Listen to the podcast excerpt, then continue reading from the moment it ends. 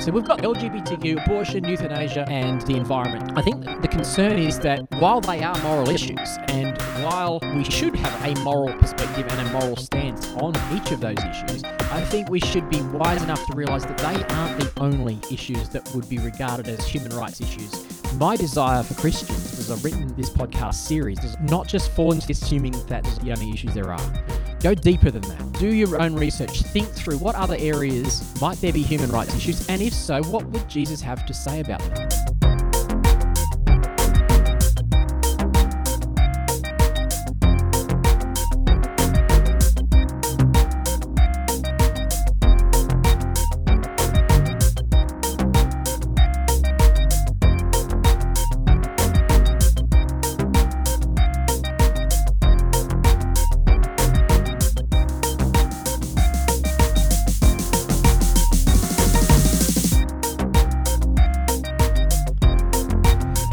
Welcome to the Christians in Culture podcast. Um, my name is James. I'm one of the young adults leaders at C3 Camden, and today we've got My name's Adam. I'm the worship and creative department leader at Picton, C3 Picton. Hey, welcome everybody. My name is Rowan, and I'm the lead pastor at C3 Picton in Camden. It's great to have you with us for this episode.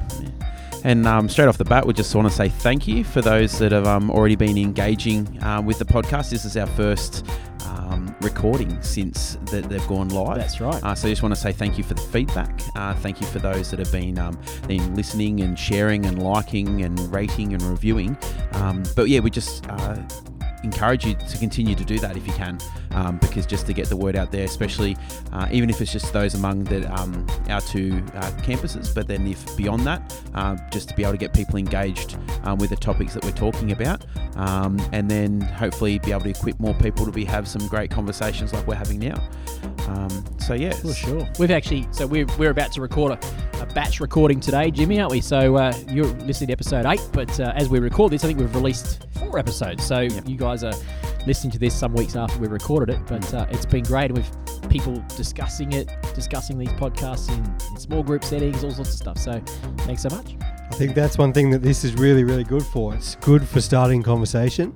Um, I played our podcast in the police car while we were driving around and my, with my colleague, and, and we had some really, really robust conversation That's about awesome. some of the issues that we were talking about. And one of the things that I heard from him was that this is actually real life stuff.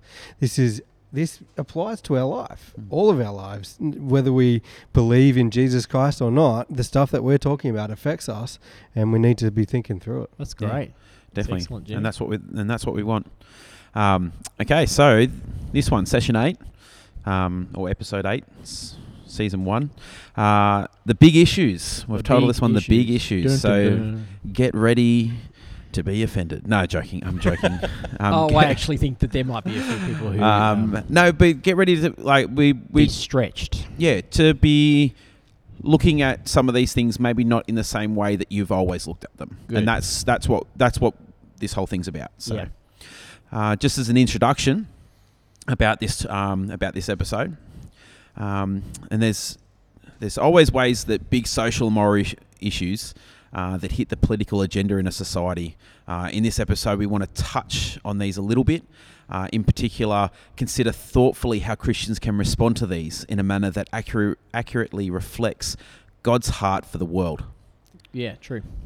So um, we won't have time to really have a massive um, theological debate, as much as we probably all love to have that on every single one of these if we uh, touched issues. on every one of these issues, we would have to do a minimum of an episode, minimum, probably a season on each episode. yeah, So- so, That's true. they are. That's why it's- this is called the big issues. So um, we're going to be at least touching on most of these uh, and being able just to just give a, an overview of that, but more talk about um, maybe the reasoning behind um, the way that we should be looking at these issues and then engaging in conversations around Right. these issues rather than really diving into each one of these issues. Um, so. The big question we want to address, though, is how Christians should express those views in such a way that is most effective in bringing God's kingdom's principles and morality to the world. Yeah. Mm. So that's sort of what we're trying to do. Good framework, It's a Jimmy. good question. Uh, had some help there. Um, That was my note. Did a very good job.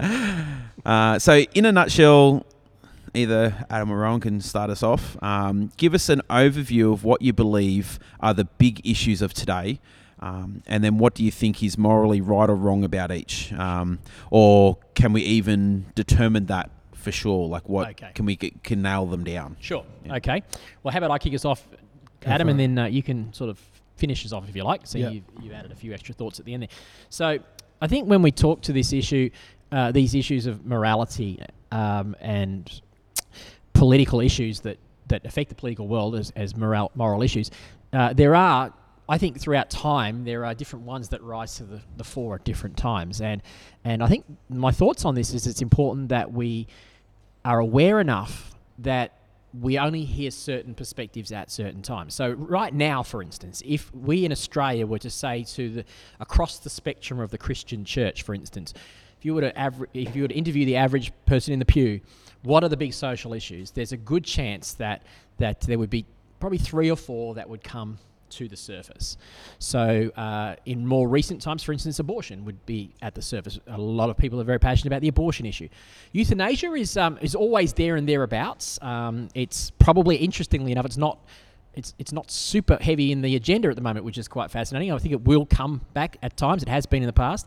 Uh, LGBTQI, that is uh, obviously a, a moral issue uh, that's that remains there, and obviously with the Israel Folau situation as well, which we are going to devote an episode to uh, later on uh, as well. So oftentimes they're there, and they're the, the big ones, I guess. If at the moment, even as I wrote this, I would say that another one that has has elevated is the environment. So uh, it's become a social issue, even since I wrote this uh, this this podcast series some months ago. So we've got that. There we go. LGBTQ, abortion, euthanasia, and the environment to some degree. Now, I think the concern is that while they are moral issues, and while we we should have a, a moral perspective and a moral stance on each of those issues, I think we should be wise enough to realise that they aren't the only issues that would be regarded as human rights issues or or moral issues, for instance. And so maybe we'll just I'll just list some others, and then we'll come back and just touch on each one briefly. So the matters of Indigenous affairs. You know, in Australia, we've got Indigenous issues. Uh, in in China at the moment, I, it was a Four Corners report recently about the, I think I called them the Uyghurs, but they're actually the Uyghurs, I think is how you pronounce it, the Uyghur Muslims in the far northwest of China, in the Xinjiang province. That's an Indigenous matter to, to that particular part of the world. Uh, immigration policy is is a, is a human rights, social justice issue. Economic policy, how does it affect the uh, you know the rich and poor and the the allocation of uh, government finances? We've mentioned environment, climate change, and so on. Uh, disability is one that uh, you know. It, Someone res- mentioned that to me, and I went, "Absolutely, that is that is a that is a human rights issue. The disability sector, mental health. Now, Adam, you mentioned mental health, domestic violence, substance abuse. A lot of that is your frame of reference. So how about you want to talk about that, and then I'll come back and Yeah, touch on some of the others. Yeah, I think, well, as a police officer, I deal with mental health and substance abuse and domestic violence on a daily basis. So, it is, oh, man, it is. It's a core business for for what we do as police. Hmm.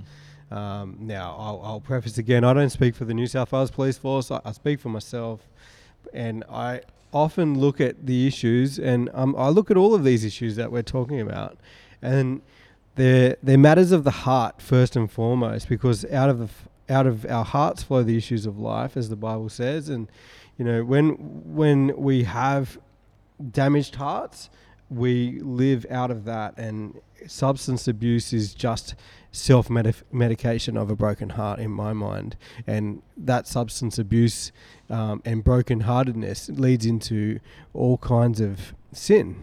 And when I, I often talk to my colleagues about this in the car, I'm like, if it wasn't for sin, this wouldn't be here Right. we wouldn't have a job if it wasn't for sin. And when I look at Jesus' ministry here on the earth, he often didn't really have much to say about these specific issues, but he always had something to say about the heart and orderly worship.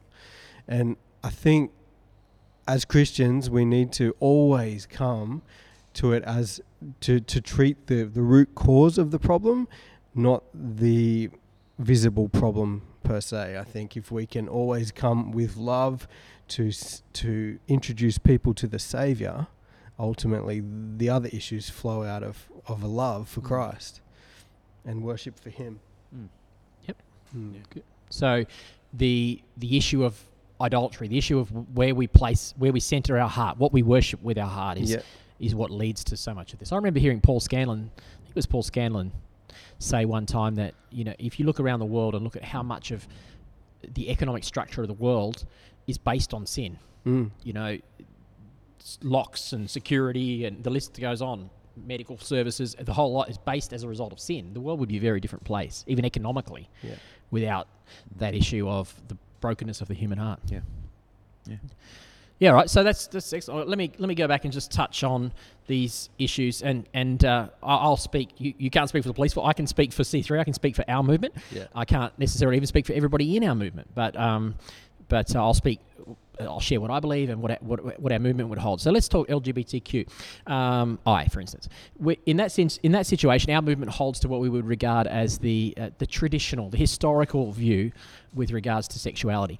Uh, that that uh, marriage, for instance, is between a man and a woman. Uh, but because we hold to that standard, does not mean that uh, we ostracize anybody else. We we do not believe in, and I and other, lots of other people listening to this will have um, same-sex attracted gay family members. I do, and uh, to me, it's very important that we.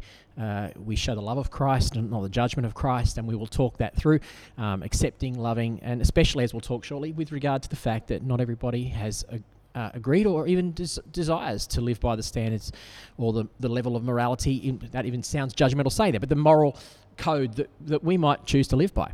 Uh, then there's the issue of abortion. It, it, in my mind, that is a human rights issue. That, but I also understand that there are people who would disagree with that.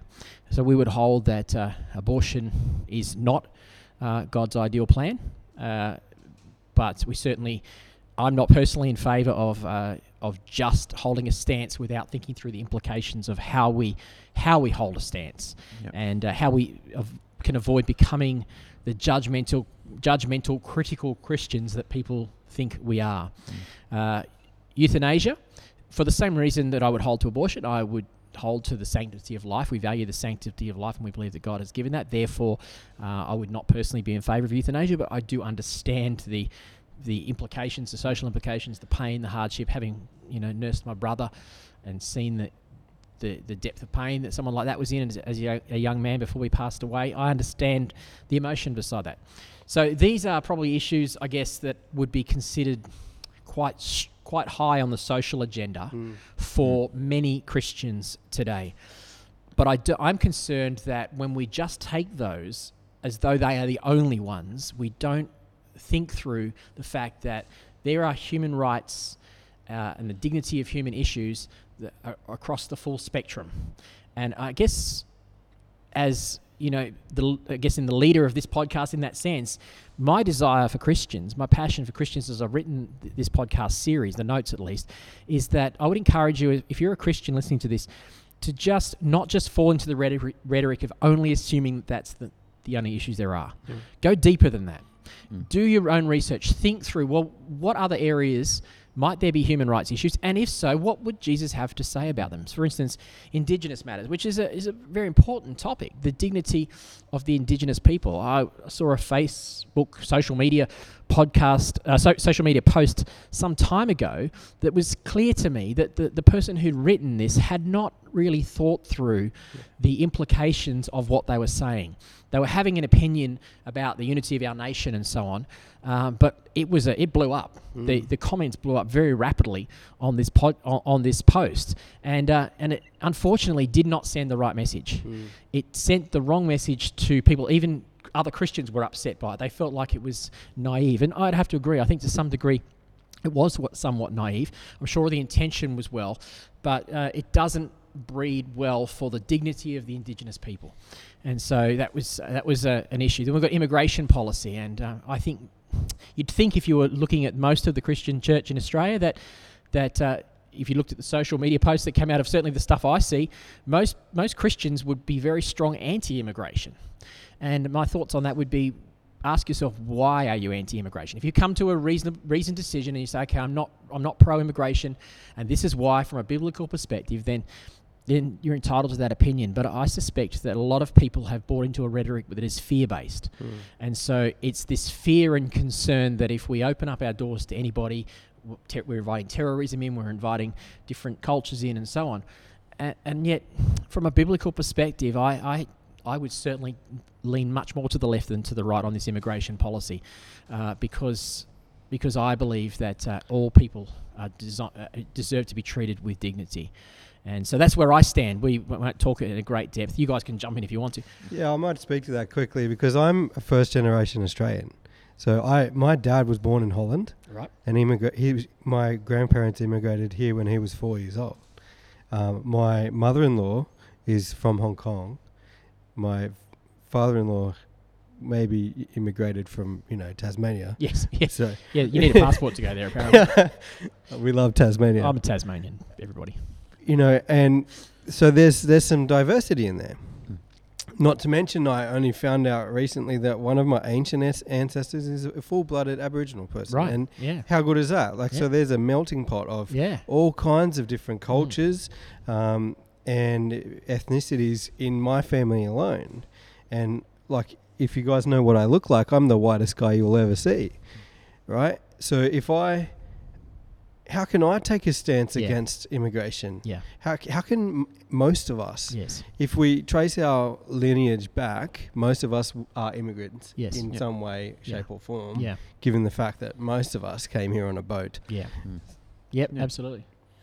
Yeah.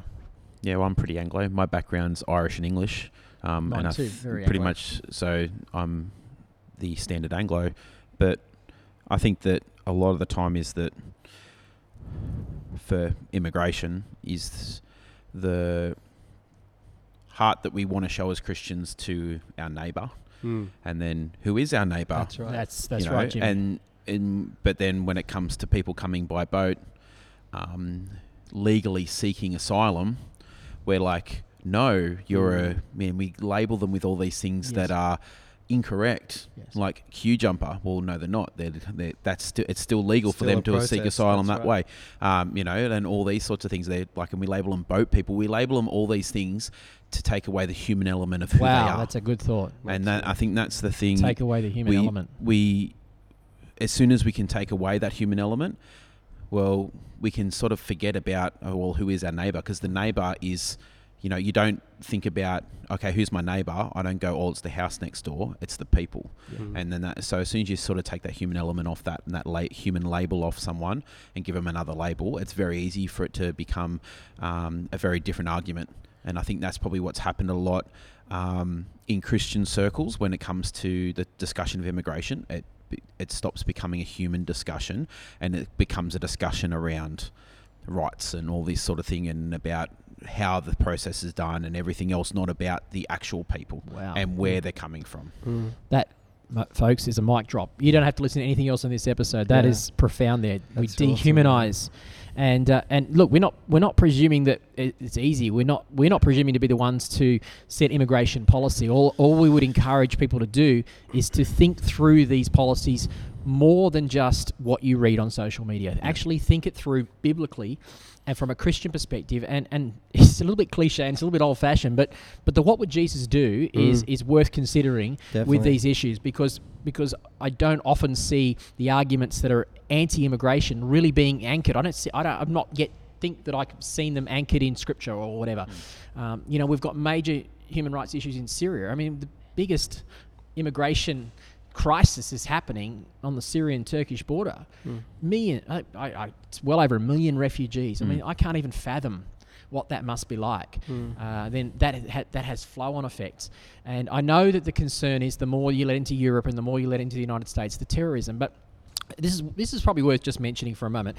Uh, my stats may be out of date. Uh, I do recall hearing, um, I think it was Pastor Andy Stanley talk about this issue some years ago. So please take what I'm saying with a grain of salt. But but he was explaining the statistics at the time of terrorism in the United States. And uh, contrary to what we think, what Americans would think, oh, you know, if we let in immigrants, we let in terrorists. The statistics are that virtually every st- every issue that had been done dom- of domestic terrorism in the United States was not done through refugees. It was done through people coming into the country, or they were either radicalized in, us- in the United States, or they were coming into the country via student visas and so on. And if you think about it from a from a uh, let's put yourself in the shoe of a terrorist, the shoes of a terrorist that wanted to do something in the United States, for instance. You're not going to sit in a tent on the Turkish border with a chance there's only a very small it's like less than 1% of, t- of, of people or something a very small percentage are actually coming in through those means most Yeah. are staying there if you've got the ability to educate and come into the country through other means you're going to take that Yeah, so so that was the, was Andy Stanley saying that some years ago, but it, it stuck with me, even though it's outdated. And I think it's worth considering because it all comes back to what is our reason? Is it fear based? Mm. And uh, that, I guess that kind of leads into what I wanted to say about um, about the climate change and environment as well. There's a lot of intense argument on both sides of this equation around climate change right now. And I want to say right off the bat, I want to model what I've been sharing and say I do not feel I'm qualified to give a robust opinion on whether climate change is always isn't happening. Now, as I say that, I'm fully aware that there'll be people who are pro climate change who, and people who are anti the climate change argument who will both think I'm an idiot. I get that. Um, and if you feel that you've done your research and you agree, Mm. that's fine. I personally do not feel like I've done enough research. I see what I would consider very well respected scientists who s- are showing the glo- the the um, aging, you know, the, the warming of the earth. That's the word I'm after, the warming of the earth. But I also see the odd post come up from an ANU or CSIRO scientist who's anti climate change. And so I feel like I haven't put the time in to be able to go, well, who do I believe on this? And straight away, those who are anti climate change will say, well, it's a great conspiracy. And they'll tell me you shouldn't be listening to all those scientists. They're finding the people to do that. And the people who are very pro climate change will say we shouldn't be listening to those crazy few that say it's not. I, I, don't, I don't feel like I'm qualified to talk about it. Um, my Christian perspective, to come back to it, is, which I guess concerns me, guys, is that I see people uh, who the anti-climate change just want to throw stats around to prove that the world world isn't um, growing, and to say, hey, don't live, the world isn't warming. Excuse me, the world isn't warming, and to say, uh, you know, don't be motivated by fear. Mm.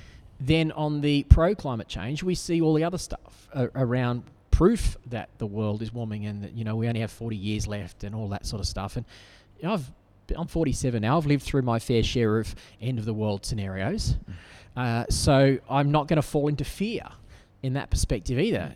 But as a Christian, I am personally becoming increasingly aware, my, as my theology is changing, that heaven is not Christian life is not just about going to heaven when I die and this world is going to just roll up and be burned up. So let's not worry. Let's just trash this world because it's all going to go away anyway. Mhm.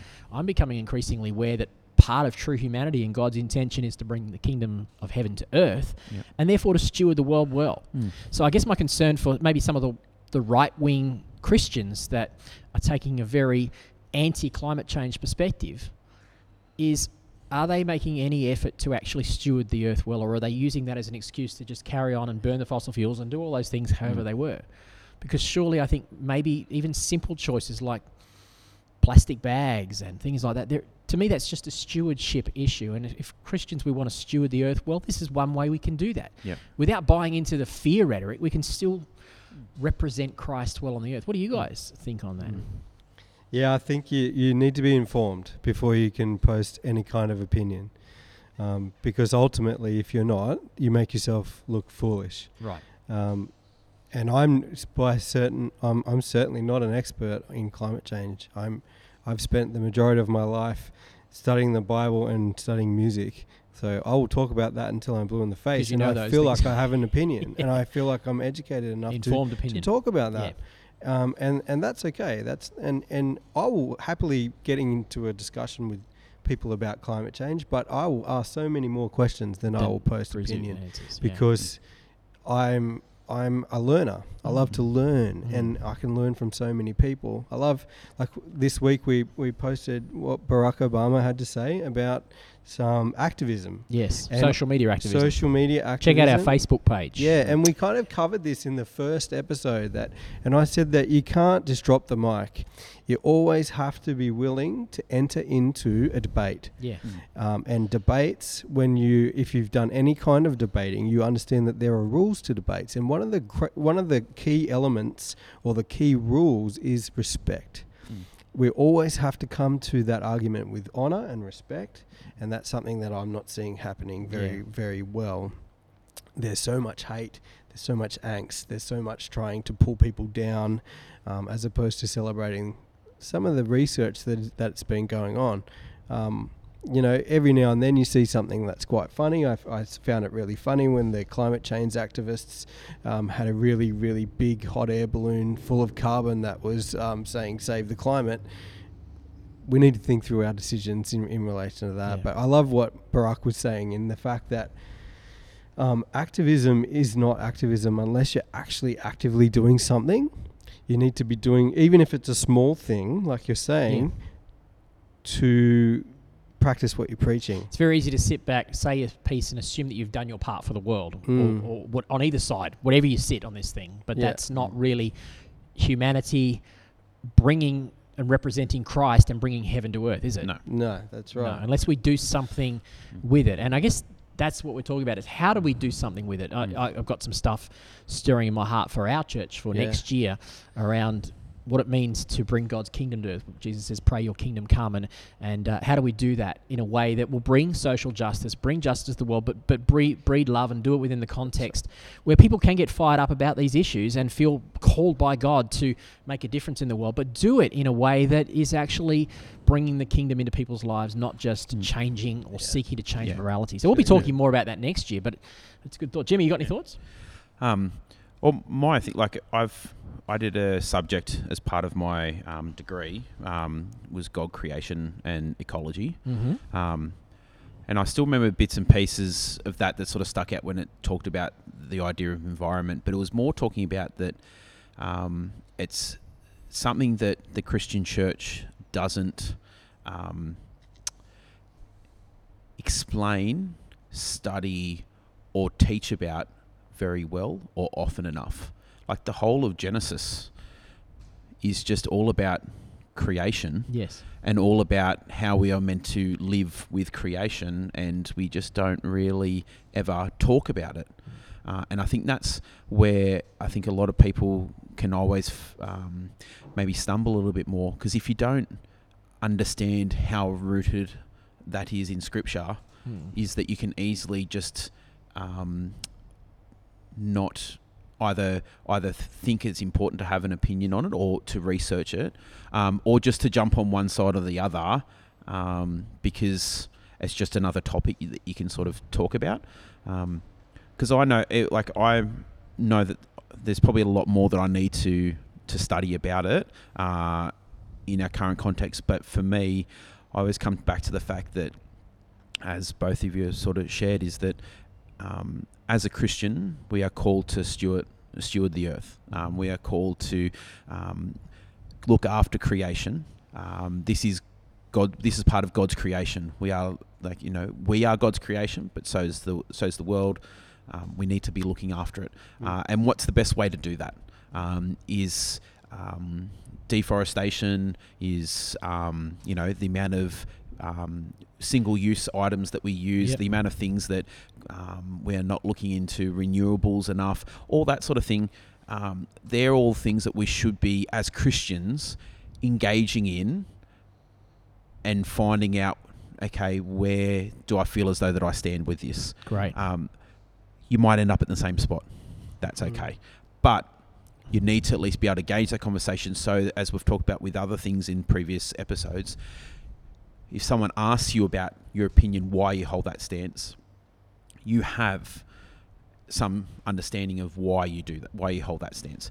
Yeah. Um, it could be very basic, and it could be something that you say, "I'm still looking into," um, as everything everything is a continual um, Learning process, Learning process. But I think that's where. Um, as Christians, we should be looking at, particularly when we're looking at some of these big issues. Um, but I encourage, especially with, like, say, environment, um, that's something we should do because that's something that I know that I need to continue to do. Um, because I, you know, I have certain views and I, I know which way I lean, but um, I think that as a whole, I know that I could be doing better, and I think that as a church, we could be doing better with talking about the environment a lot more. Good thoughts, Jimmy. I think a question that we always need to ask ourselves is what can I do? Yeah. What can I Yeah. do? And the attitude that we need to come to the environment with is not one of fear, Mm. it's one of worship because God has given us this great thing and, and we are to, out of obedience, look after it. Yeah.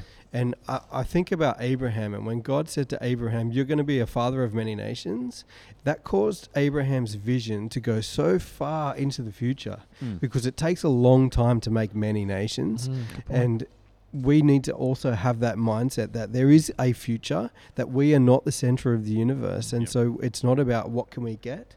It's like how can we how can we steward? Great And stewardship is an ongoing process, like you're saying, just like learning. Yeah. Great thoughts. Just before you go on to the next bit, I want to Yep. tie a thought in, pick up what you guys were saying and, and what I was saying before that. Uh, when it comes to these big social issues, and there will be others that, that some of you will identify that we haven't listed in here in the, the list that we put together. I'm feeling like, for me personally, as I develop and head into, I feel like I'm heading into a new season of my own spirituality and my own Christian journey, and um, I'm getting increasingly aware that at least for this next season, the primary calling on my life is to equip people to fulfill their calling on their lives. Uh, that is my biggest passion, and so with any of these social issues, moral issues that we're talking about here, I personally would like to know a little bit about all of them, but I don't feel called to engage in any specific one. And some people will disagree with me there. But I, I feel like if I could inspire you as your listeners, and especially those of you who are in our church, I, I can't talk for you if you're in another church, but if I could inspire you to hear from God and, and seek God, like Jimmy was saying, on what, what might you, God be saying to you and, and be willing to learn and be stirred. Allow the Holy Spirit to stir you with a discontent because if as Christians we are called to bring the heaven bring heaven to earth there is an area of injustice there whether it's a human rights injustice an environmental issue an economic issue Yeah. there is an area of injustice that I believe God can put upon our hearts and we have some wonderful people in our congregation who do this uh, uh, you know massive shout out to say Marie Irving who who is passionate about helping in Africa and and and helping with economic Yeah. injustice in Africa and helping and she's doing in in her 80s is doing phenomenal work living 3 months a year in Africa uh, doing phenomenal work helping and bringing people out of poverty. To me, that is someone who has taken an issue and gone, I can do something about this. And Mm. she's not waving her flag. She's not saying everyone has to do what I do. But if I can inspire you to allow over the course of the next little while, as you listen to this and forward onwards, say, God, what is it that you have for me as a believer? And then my passion as a pastor is to help you and equip you Mm. to be able to take this and do it and bring justice, bring bring God's kingdom to earth Mm. in a way that will have the result of bringing people into relationship with Christ and Mm. and magnifying the dignity of humanity Yeah. and our role on this Mm. earth. And I believe you can do that without uh, having to enter into uh, fights Yeah. and disagreements at opposite ends of the spectrum and placard waving across one side of the street and the other. There, I believe there are ways to do this, and so we'll talk some more about that. So that's kind of where we're going with the whole issue of of the big issues. I want to inspire every person. Say, Mm. Lord, what is it? What is it in me? What have you got for me in this area? Yeah. So, just to move forward into this next section, um, we're just going to assume that the majority of the podcasts, uh, the people listening to this podcast, um, are in some sort of agreement Sure. uh, in the positions that we've taken. Um, so we're not going to dive in both sides. We're just sort of going to assume that everyone's sort of in some sort of agreement. So the question: What would you have to say to them about how to effectively represent Christ in these matters? Sure. Mm. Love. Love others as yourself. Think about yourself and how you feel when you're in an argument with someone Mm. and they're flaming on you and not listening to your opinion and not giving you the time of day to have your say. How does that feel? Because when we can, when we take stock of that, we're able to um, mold our behavior and, and the way we speak and the way we um, interact with people because ultimately we, we can't control what other people do, but we can control what, how we respond. Yep, Um, definitely. it's much better to respond than it is to react because responsiveness is from a place of thoughtfulness, where reaction is a place of emotion. Great thought. So we need to really, when when the Apostle Paul t- tells us to take every thought captive, we also need to do that with our words. Um, so yeah, I really want to encourage that. Love. Great thought. Well, that's I, thi- I think what Paul is talking about in First Corinthians. This is one of the v- passages I go to regularly on this topic. First Corinthians chapter 5, Paul's addressing uh, a crisis in the church where obviously there was some form of what would be regarded as immorality uh, in the church. And we can apply it. In this case, it's, it's talking about sexual immorality, but it could be applied to any area where there's a, a difference in moral standard. And here's what Paul says in 1 Corinthians 5. He's referring to uh, a previous time he wrote to them, we, we don't have this previous letter, is when I wrote to you previously, when I wrote to you before, I told you not to associate with people who indulge in sexual sin. Now, we don't know what they did with that, but it seems they misunderstood Paul's reasoning. Maybe he didn't make himself clear. He goes on in verse 10, he says, But I wasn't talking about unbelievers who indulge in sexual sin, or are greedy, or cheat people, or worship idols. You would have to leave this world to avoid people like that. I meant that you're not to associate with anyone who claims to be a believer yet indulges in sexual sin or is greedy or worships idols or is abusive or a drunkard or cheats people. Don't even eat with people like that. It isn't my responsibility to judge outsiders, verse 12, but it's certainly your responsibility to judge those inside the church. Yep. God will judge those outside. But as the scriptures say, you must remove the evil person from among you. There's so much we could preach and teach on this, but I think picking up what you said, Adam, I think the first point I would make is let's focus on those that are outside the church. I think we might just park the inside church conversation. We'll see how we go, but it's it's a different issue. But I think sometimes Christians judge those outside the church like they're inside the church. And they're not. And Paul makes it very clear hey, you'd have to leave the world if you're going to be like that. Well, that's the ghetto mentality we've been talking about. You'd have to, you'd have to lock yourself down. And we mm. can't do that. We, we can't fulfill, effectively fulfill the mandate of Christ and judge those outside the church. We'd have to remove ourselves from them. And Paul says, don't do that. He, Jesus says, be in the world and not of the world. People who have not signed up to live by a moral code that we have signed up to live by when we identify as Christians, we cannot expect them Yep. to live by that moral mm. code. It's violating their free will to do so. So mm. Paul's point is, hey guys, let Christ change people. Mm. Those outside the church, hang out with them, love them, love on them, Mm. let them know that you mm. care about them, believe in them, and in mm. doing so, build a relationship to the point where you can introduce them to Christ, Yeah. rather than trying to change their moral standard. I don't know if you guys read that the way I do, but but that's that's what I think Paul's getting at. Yeah, definitely. And like I think, like Adam, I think you you do this really well. Like from the you know just from having conversations with you about this this sort of stuff, and then also you know occasionally post up a couple of things about you know hanging out with with you know with a bunch of guys and just spending time with them and just loving on them. And I think a lot of the time is that um, we're not doing that. We're not spending time with people. We're not um, being a loving example of Christ to them. We're on the other side, and you know maybe you know, being a bit too judgy, or we're condemning them for what they do, or we're going along to that party. Uh, and being okay, well, I'm not going to drink. I'm just going to stand over the side and then just, you know, make judgments about all these people that are drinking too much. Um, but then, you know, especially those ones that have just started coming to church or something like that. Like you just, you know, we, we the whole point is that we're meant to be. Like, we're meant to be about loving people. Yep. We're meant to be about um, keeping the standards of those who are identifying themselves as disciples of Christ to hold to a certain level because that's what we're signed up to.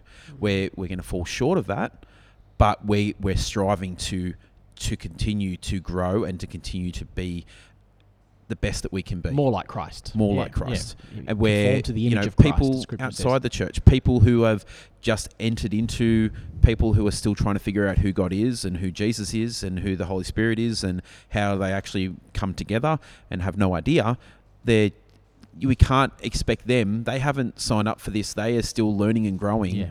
They we, we shouldn't be holding them to the same level as someone who's grown up in the church and been a Christian for fifty years or you know thirty years or twenty years or ten years. They've you know we've got to make sure that we are being um, we are not creating stumbling blocks. We're not creating barriers for them through our actions and through our words and our judgment. Yeah, I, I know that discipleship is the, is the thing that I'm tr- I'm trying to figure out in in my life how to be a disciple Mm. and how to teach others to be disciples. That's the that is the thing. And I'm I was going through like the account of when Jesus called the disciples, and I think was it Andrew that went and found his brother. Yep. Andrew went and found Yeah. Philip. No, sorry. Andrew went and found Philip. Wasn't his brother, I think. But yeah. Yeah, and and he says we found the Messiah, Mm. And the next thing is the pivotal thing for for people who want to make disciples. He said, "Come, and, see. Great thought. And it's like that is our job. We, we are to bring people to Jesus, to- Wow. to, show people who Jesus is, Yeah. how to be like Jesus, what Jesus' motives and, and, and, and the way he responded to Mm. people. We don't see Jesus that there's I think only one time we see Jesus respond out of any kind of anger. It's righteous anger, and it's Mm. when he goes in and he you know, overturns Temple, the tables flipping in the temple. tables and every the other way is in compassion Yeah. and in love. He weeps for people. That it's it's chalk and cheese. It's it is a completely juxtaposition to what we're seeing on social media. Yeah. response is compassion and love and, and ultimately bringing people to jesus to let him transform them. Mm. And that, folks, is mic drop number two for today's episode. I'm running behind the eight ball with these two gentlemen. That is brilliant. Uh, that's true. I think most people outside, we've got to reach. How did you say? We've got to sh- come and see, Come and introduce see. them to Yeah, Christ rather than address morality for the sake of morality. Yes. that's right Uh, we've said this before, but I, I love what Preston Pring- Sprinkle says. We said it in an earlier episode. If we get the Bible right and love wrong, we're wrong Mm. which is so vital to Yeah. the culture of what we are putting across in this podcast. We are wanting at least Yeah. our perspective. If you know nothing else, you know that is our perspective. Is that we are wanting to Mm. find a way to effectively maintain our beliefs and moral standards in a way that actually makes Christ appealing Mm. to other people rather Mm, than turns people away from Christ. Yeah. And if you want a tweetable, our job is to is not to treat people's behavior, but to introduce them to the Savior. That's right. Oh, for that, it even rhymes. Yeah. Treat people's This behavior, yeah. but introduce them Yeah. to the Savior. Wow, nice. True. You like that one, Jimmy? Yeah. Oh, just it's it's bad, but so, but so good. It's the songwriter in me. Yeah. Yes, this is true. Um, so I suppose, let's, uh, is any, yeah, we can move on a little bit from that. So, like, is there anything else that we want to talk about, even coming off that that passage? Is there anything else that we want to share that we haven't sort of shared about that? Um, I know that there's something in your notes which I know that we've spoken about that we're going to always come to. Oh, we will come back to that but so we'll come back to that as we close up. I think. Yeah. Um, I think you know. We said we, we talk about the, the concept of what the Apostle Paul was meaning when he said, "Do we judge those inside the church?" Let's let's just go there for a second. We actually prepared. We were discussing how, how we would say this graciously and lovingly. And he, here's where here's where we sit on that. Uh, I think we need to determine what is what does it mean when Paul says judge those inside the church. Does that mean that uh, everybody who walks in the door of our building and sits on a chair is quote inside the church? And I think in order to be able to, well, let me say right off the bat, I don't feel that that is necessarily what Paul is Mm. addressing here. Paul was specifically addressing an issue that was taking place in the church at Corinth, which seemed to be uh, where there was an issue of immorality, a willful, ongoing immorality that was affecting the the moral standard of everybody in that church. And they had some flawed theology themselves around what was appropriate and what was allowed. And as a result of that, the Christ was not being well represented to the world around them. So Paul's concern seems to be not with it's more about how the church is losing its effectiveness at being able to reach the world that they're called to reach. So, a person who is inside the church, I think we need to be looking at that and going, well, if we, we have to create space for people, as you said this, I think, Adam, we have to create space and time for people to be Mm. on a journey to be conformed to the image of Christ. If, if a person walks in the door and they are they are living in an area or li- uh, uh, an area of their life is not in line with maybe the moral standard that we believe is best for them even. We have to ask ourselves how do we effectively help that person? If we are concerned that oh they're going to corrupt our church or they're going to corrupt my kids let me tell you folks that is the wrong reason to do anything. That is selfish that is fear based far better to teach your christian kids how to love them and embrace and bring them into a relationship with Christ than be afraid that somehow some people who you deem to be sinners. I'm talking pretty fired up about this because I've experienced this in ministry over the years. If you just come at it from that perspective, you're fear based, unloving, to be honest. And so I would be encouraging the opposite train the church how to reach people lovingly and effectively, hmm. remembering that we are all on a journey.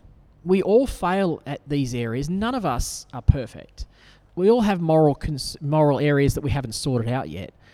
And then graciously and lovingly, with the help of Christ over time, we expect that as people build their relationship with Jesus and He deals with people's hearts and they come into relationship with, with Christ, then we might be in a position to be able to have the conversations and say, hey, you know, let's talk about this. Is this the best thing for you? And this and, and begin to lovingly show them the truth. Uh, it's messy. Grace, we've talked about this before. Grace and truth is messy figuring out what that looks like. But our, I think an underlying motive should always be are we going to draw this person in closer to Christ or push them further away? And if we start Mhm. judging their behaviors, whether they're sexual behaviors, uh, financial behaviors, uh, moral behaviors, eating behaviors, spiritual behaviors, whatever, if we start judging those things, and it's pu- and the people feel judged, they're just gonna they're gonna walk Mm. away, and we're gonna lose any opportunity to talk to them. Yeah. that's good. Mm. I think Paul Paul says to beware of wolves in sheep's clothing.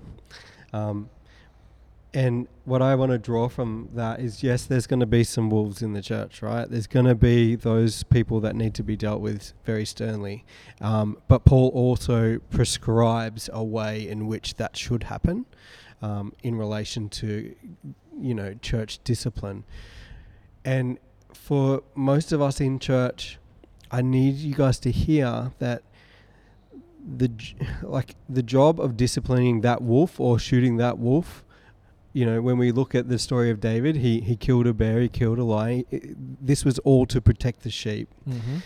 it's not the job of the sheep to kill the wolves it's the job of the shepherd and God has placed shepherds in every church being our senior pastors they have been given the authority and the responsibility to carry out that work so there is a way in which we can lovingly take that issue to our leaders I might add it's one of the, the, the most painful parts of my job, but I've had I have had to do it at times. Mm. Yeah, I'm sure you have. Yeah. And anyone who aspires to leadership needs to know that there there is a great responsibility that comes with caring for the sheep. And Yeah. but uh, us sheep, we need to remember that we've got shepherds and we can go to them and then they Mm. can deal Yeah. with it. definitely. Um, I suppose the only thing I suppose I want to touch on that talk about is that, um, and it's a big passion of mine because I think so often we forget is that. Well, one in the original Greek, it doesn't actually say to those outside or the church or inside the church. It says those that are outside or outsiders.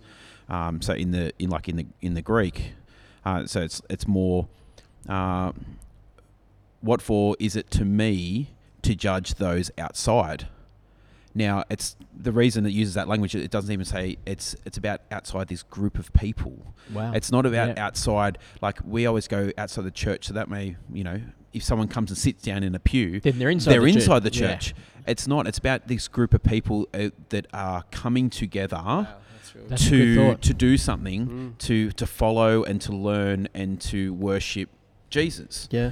And I think that's what we always forget is that we're constantly thinking, okay, anyone who comes inside this building, and we reference something like this passage, and there, and there's plenty other passages which talk about those who are inside the church and outside the church.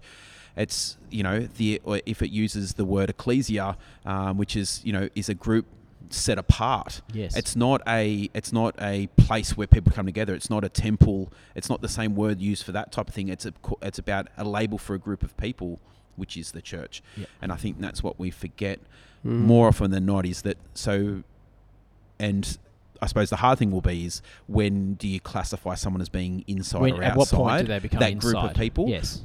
But at the same time, I think it's not hard. It's it's about bringing the love of Jesus and the compassion for people, and about we're not here to judge. We, Mm. you know, that whole plank eye thing Mm. about you know, don't look at the speck in someone else's eye, and you know, when you got a you know a log in your own. Um, we are called to go and go. Hey, like you're, you know, you're new here.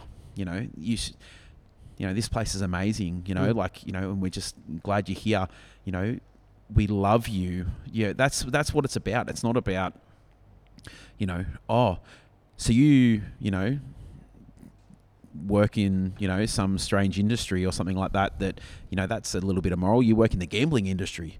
Oh, like you, you know, you service, you know, um, poker machines. Oh, you know, that's like, you know, that ruins people's lives. That's wrong. Mm. Like things like that. Like you, it's not about that. It's about that's their decision to make. Mm. That's for the, for the Jesus Great to work thought. on them. That's right. It's not. F- it's not Yeah. for us to then tell them that they're Yeah. doing wrong. And that Yeah. we're, we're, what we've got to do is be um, like, you know, John the Baptist was like, you know, when they're calling out, like, you know, no, he sees Jesus on the other side. And he's just like, no, no, no, no, don't worship me. I'm not the Messiah. Yeah. He's the one. That's right, mate. Follow him. Yeah. Don't follow me. I'm. I was way. I was preparing a way for that guy. Yeah, great thought, Jim. And I think that's what we're meant. We're meant to be John the Baptist. All of us are meant to be John the Baptist. we are preparing the way for Jesus and go. That's the guy. It's awesome. Follow him. Brilliant. And I think that we, if we keep that sort of mentality in mind, it's about a. It's a group of people. You know, representing God. representing God. Yeah. Representing Christ. Yeah. What you're saying ups the ante for us because it it's not just people that are non-Christians; it's the church down the road as Mm. well. The way they worship, Yeah. It- it's you know it's not speaking evil of another church Yeah. because they speak in tongues or they believe a certain thing about something that we would call an open-handed issue, something that Mm. doesn't pertain to our actual salvation. Yeah. It's just a style. It's a it's Mm. a it's the way they express themselves. So I guess as we close, it's worth thinking and doing your own study on 1 Corinthians 5, that passage I've just read. Look at the context of what was going on. Paul said the context was that basically a guy was in an incestual relationship with his stepmother. It seems like that was the issue, right?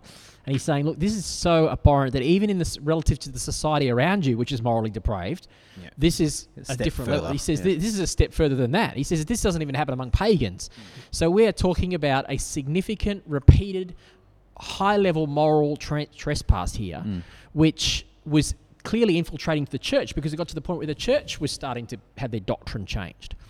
The problem, I think, is that we are taking that, that sort of concept and applying it across the board to, like you said, whether people work in a club where poker machines are. Mm. That is a that is not what Paul's talking about here.